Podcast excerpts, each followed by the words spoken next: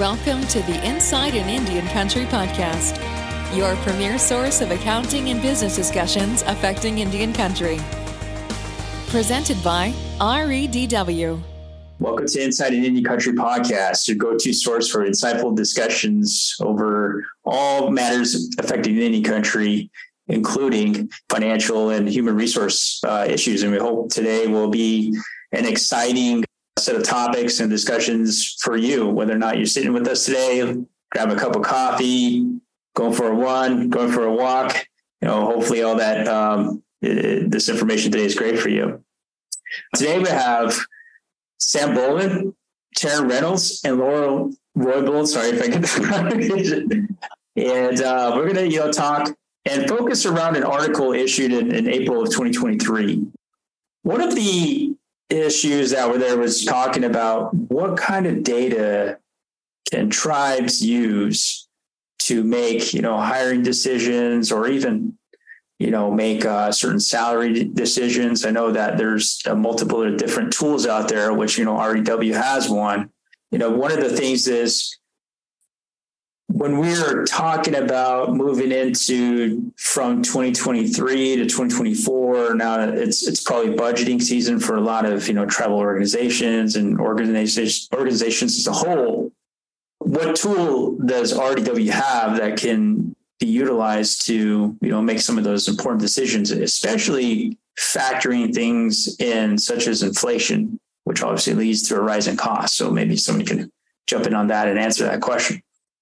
Okay, so REDW does offer a compensation and benefit study as a tool that tribes can use to compare themselves to not only other tribes, but also to other people competitors in their marketplace. And I want everyone to understand a people competitor, it doesn't have to be in the same industry. They don't have to be tribal. They just have to be someone who's hiring the same people that you're trying to hire.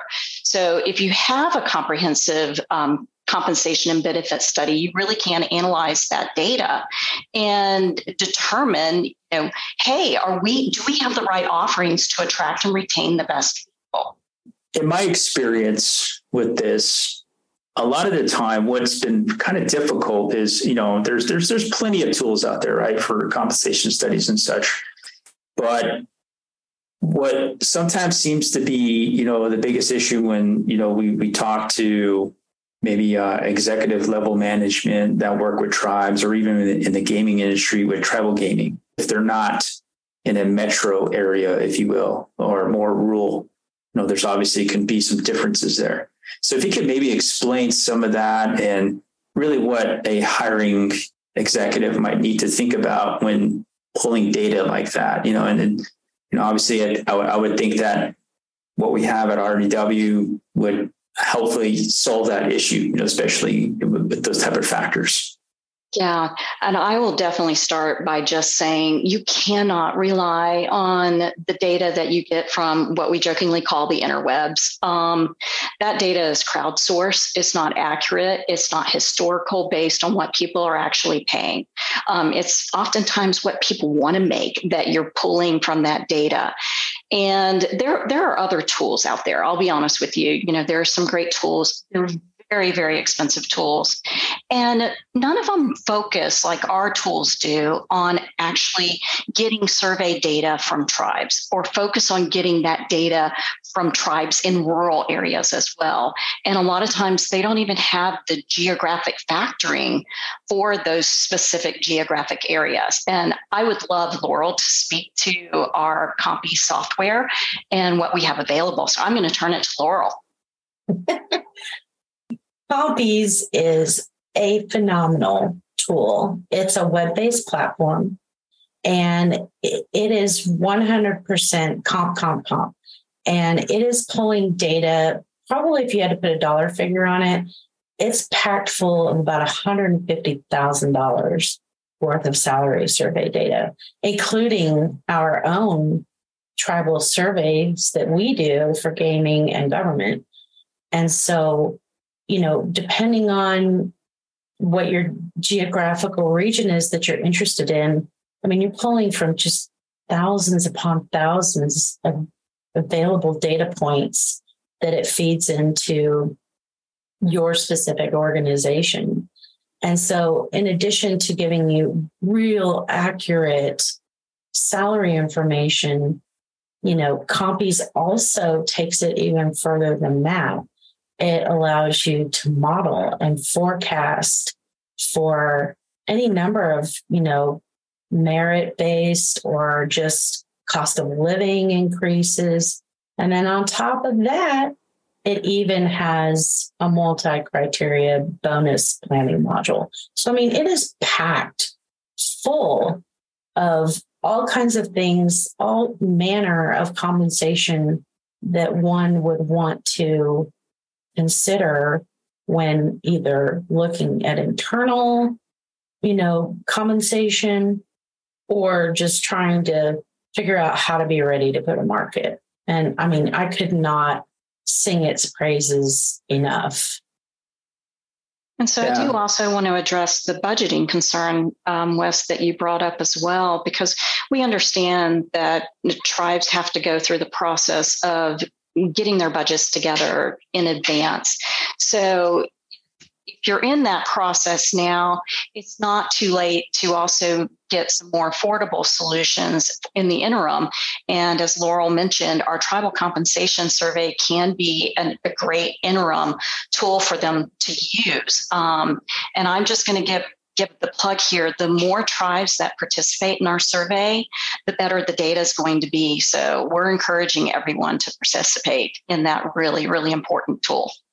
As I think about, you know, what you guys are discussing now, I sit on a board of a tribal enterprise, and, you know, we went through more recently a salary increase discussion, right, and implemented it.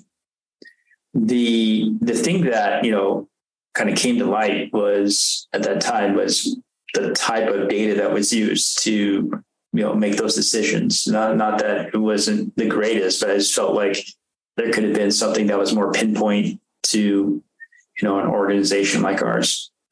And the second thing was what we've also noticed is that generally management would just say, okay, 3%, you know, meet, you know, cost of living increase. But, you know, is that really fair? You know, at the end of the day, we actually have to ask that question, you know, as board members, like, is that really fair, you know, given, you know, inflation increases, whether or not, you know, how do we maintain the right core group of people to make sure that the organization is performing at its best, right? So now knowing that we would have this type of data would have been awesome, you know, because what we found out from our HR, the HR department was that they kind of just pulled something from, I don't know, the pay.com or something like that, salary.com, if there is one out there, you know, and it had a range, which was good. I mean, you could say, okay, cool. You could look up a specific position, had a range, but when asking questions, all right, is this range for, you know, let's just take gaming, for example, is this range for something in Las Vegas or is this something for non-Vegas? You know, obviously there'd be two different numbers based on that. So, I mean, it's really good to have and know that there is something out there, like, you know, the data that you guys put together for organizations, because yeah, a 3% increase obviously isn't the best, but having the right data to make the right decision is also important as well. So yeah, I appreciate that. It's important to also note, Wes, that Compi's has all kinds of budget planning information available, and looking at kind of how micro decisions, you know, you're talking about how they're just pulling this little bit of data and that little bit of data, and maybe departmentally making these little micro decisions without understanding how having the right data not only saves you money, saves you from having to make less of those little micro decisions. And then later on down the line, what the financial impact of all of those micro decisions were, and whether or not they end up having to spend more money to kind of undo some of that. And so I think Compi's, and it's, you know, definitely the tribal survey as well, it's really important that the data is good and it's vetted and it's solid. And both of those tools are definitely going to provide that.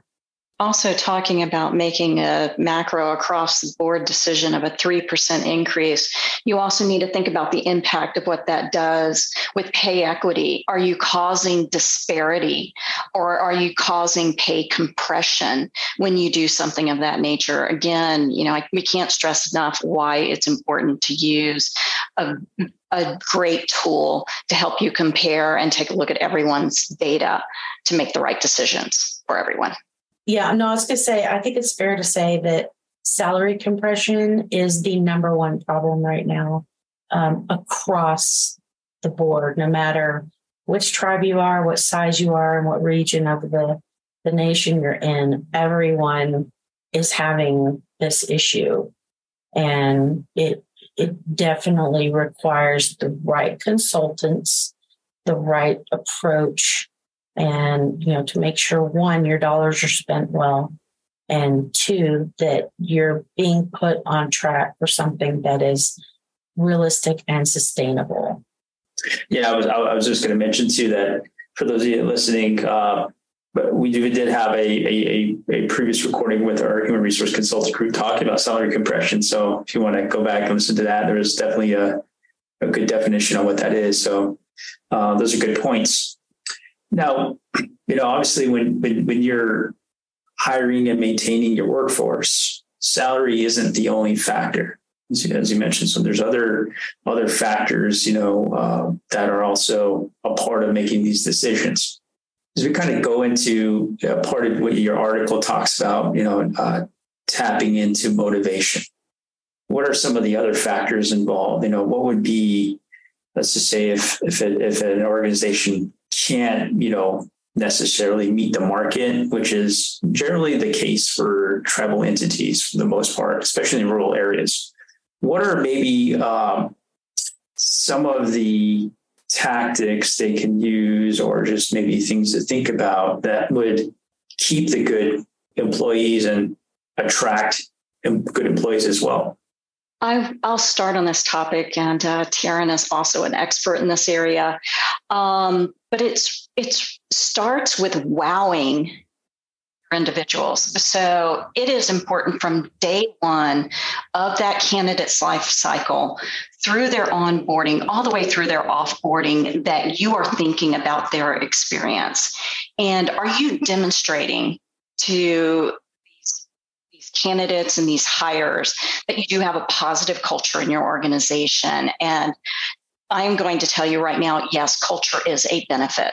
It doesn't have a dollar figure attached to it, or dollar cost, but it definitely has a dollar benefit because it does help you attract and retain folks. The other thing that I think is really, really important is to promote what you do offer your employees and your candidates from a benefits package, a total rewards package. It's not just talking about healthcare, but it's talking about all of those benefits, even the soft benefits, and putting a dollar figure around it. So, for example, if you offer as your tribe daycare services, do the candidates really know what that means from a dollar figure back to them? If you offer a 401k match, which again is very important from a people competition standpoint, do they actually understand the value of that match and that it's free money? It's little things like that to promote it, to help employees understand it, and constantly be talking about it and demonstrating that you're offering a great totals rewards package as well as a great culture. Taryn?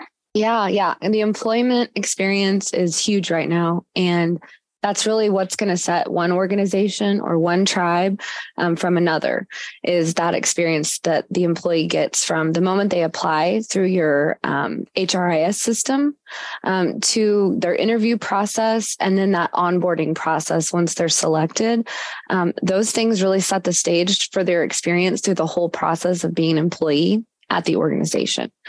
Another big one that I think that's here, you know, you think about benefits and you think about leave benefits are really big, PTO, sick leave, things like that. But employers can really set themselves apart with having additional benefits like mental wellness leave, different things, wellness programs, things that employees can really benefit from that can help with like burnout and things that we're seeing a lot in our organizations where employees are just, they just need a break. And so offering benefits like these really can go a long way with that employment experience. And to that point, Taryn, I think another thing that comes up that I've experienced with a lot of rural tribes is kind of coming up with alternatives for what you can't offer.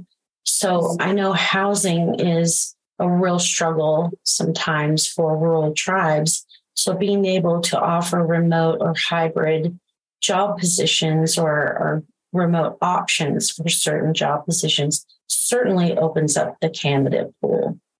Absolutely, it does. Remote work is huge right now. The other component is, obviously we work with tribes and whatnot. Is if you could speak on maybe just more on what is the importance of cross-cultural training? I know that the organization that, I sit on the board with, that's, something that's important. So, management has set up just a good, like you said, I think it probably comes in the onboarding process of just saying, okay, this is the type of organization you work for. This is, some things that they value. Maybe could elaborate a little more on that if what you've seen out in the market, if there is one, or if there isn't, then what would be something that would be ideal, if you will, just for listeners, maybe somebody from an executive here listening today might think of, okay, well, hey, maybe this is something I haven't thought about, so. Wes, that's a great question. I think that there are some tribes that are doing a really good job of this. And it really comes in that employment experience again. So your onboarding processes, having, all employee orientations, doing those kind of things with your employees to just talk about your culture. Most of our tribal organizations have a historical preservation office. They usually have all the tools they need, and it's just a matter of getting those people together, even if it is just having them record something to share with the employees through your HRIS system or your training modules if you have one, so that those employees that maybe aren't tribal members can get in tune with what your culture is all about. And I think that's really important and a good way for tribes to get that information out there for their new employees or even potential employees as a marketing tool. Right. I know that you said, remote work, obviously everybody's really adjusting to that now. And it's basically the norm and probably going to be the norm moving forward for those, who are listening today that are probably in the HR department or whatnot, maybe even finance. Is there any future maybe changes in law or compliance that you can foresee, maybe that provide just some insight to kind of prepare for? Obviously you could easily. I know that in public accounting now, what we've experienced is a lot of East Coast and West Coast firms taking a lot of talent from the Midwest because that's, something they can do. They can offer higher salaries and such. So that's obviously working across state lines. So I'm not sure if there's anything at the moment, or maybe can elaborate a little more on that just to prepare. And if anybody's listening in to reach out, if you do have an issue, so. Well, I'd first like to just say that the actual number of remote opportunities are on the decline. I think a lot of employers are pulling their employees back into the office, some on a full-time basis, and some are thinking creatively and on a hybrid basis. But there are less and less of those opportunities. But interestingly, the demand for remote work is still very, very high. And for tribes, again, to be able to attract and retain the best and brightest people, they're going to have to be creative. And I don't envision that there will be changes in any laws or regulations. that we haven't already seen with this movement with remote work. However, I think tribal employers need to be very cognizant of the challenges and the things that they need to do if they're offering remote positions. So, for example, are tribes complying with the circuit core and possibly some of the and local level requirements in the event of waivers for employees who work in different states? And that's something they really need to be cognizant of. They also need to make certain that they're doing state payroll tax and unemployment tax registrations. So it's another added burden to employers. And even some of the things that I've ran into employers not thinking about is that, does your health care plan or your workers' comp plan cover workers who live and work in different states? And do you understand the tax consequences if employees move internationally, or if they're living in another state? And how do you pay them if they're living in one state, they're working in another state? You really need to understand all that, because that can really get complex in ensuring that you're compliant. And, oh, by the way, I'd love to go live internationally. The Caribbean is on my mind.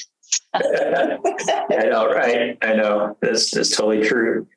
Well, as we get to wrap up here, I definitely appreciate all your time, Sam, Laurel, and Taryn. You know, this is great information. We really do want to put out there for those of you that are listening that there are a multitude of factors that, you know, come into your decision making process when really dealing with all your human resource capital, and making sure you retain them, you do the right things to retain them. How do you attract new talent? And then as a kind of finance person, I guess, if you will, what you need to take into consideration when going into your next budget cycle, what you need to think about when making those strategic, you know, increases in pay and whatnot. So, you know, once again, you know, for those of you listening, please reach out to our human resource consulting team. They'll be more than willing to help you. Sam, I would go ahead and turn it over. Any last minute thoughts, last thoughts before we close today? Yes, we're here to help. We have lots of tools, and we have some amazing consultants who can really help you navigate through these processes, answer your questions, and make it easy for you. You know, this is a very complicated subject or set of subjects, and we're here to help kind of ease that burden off of you, and because we are able to bring in the expertise. Yeah, I know we barely probably skimmed the top, or maybe not even skim. So my knowledge on all this is kind of limited, but definitely something important, important topics. And something to remember also, are all THERP certified. So we're tribal HR professionals. So we understand tribes, which is something that you really don't find in other HR consulting practices. So we would really invite you to just even have a needs call with us, and we can talk about what we can do for you and based on what your needs are. All right. Well, hey, thank you. I appreciate all your time, and looking forward to talking again. Thank you so much. Thanks, Wes. Thank you, Wes. Thank you for listening. We hope this time has benefited you. For more information or to connect, please visit redw.com.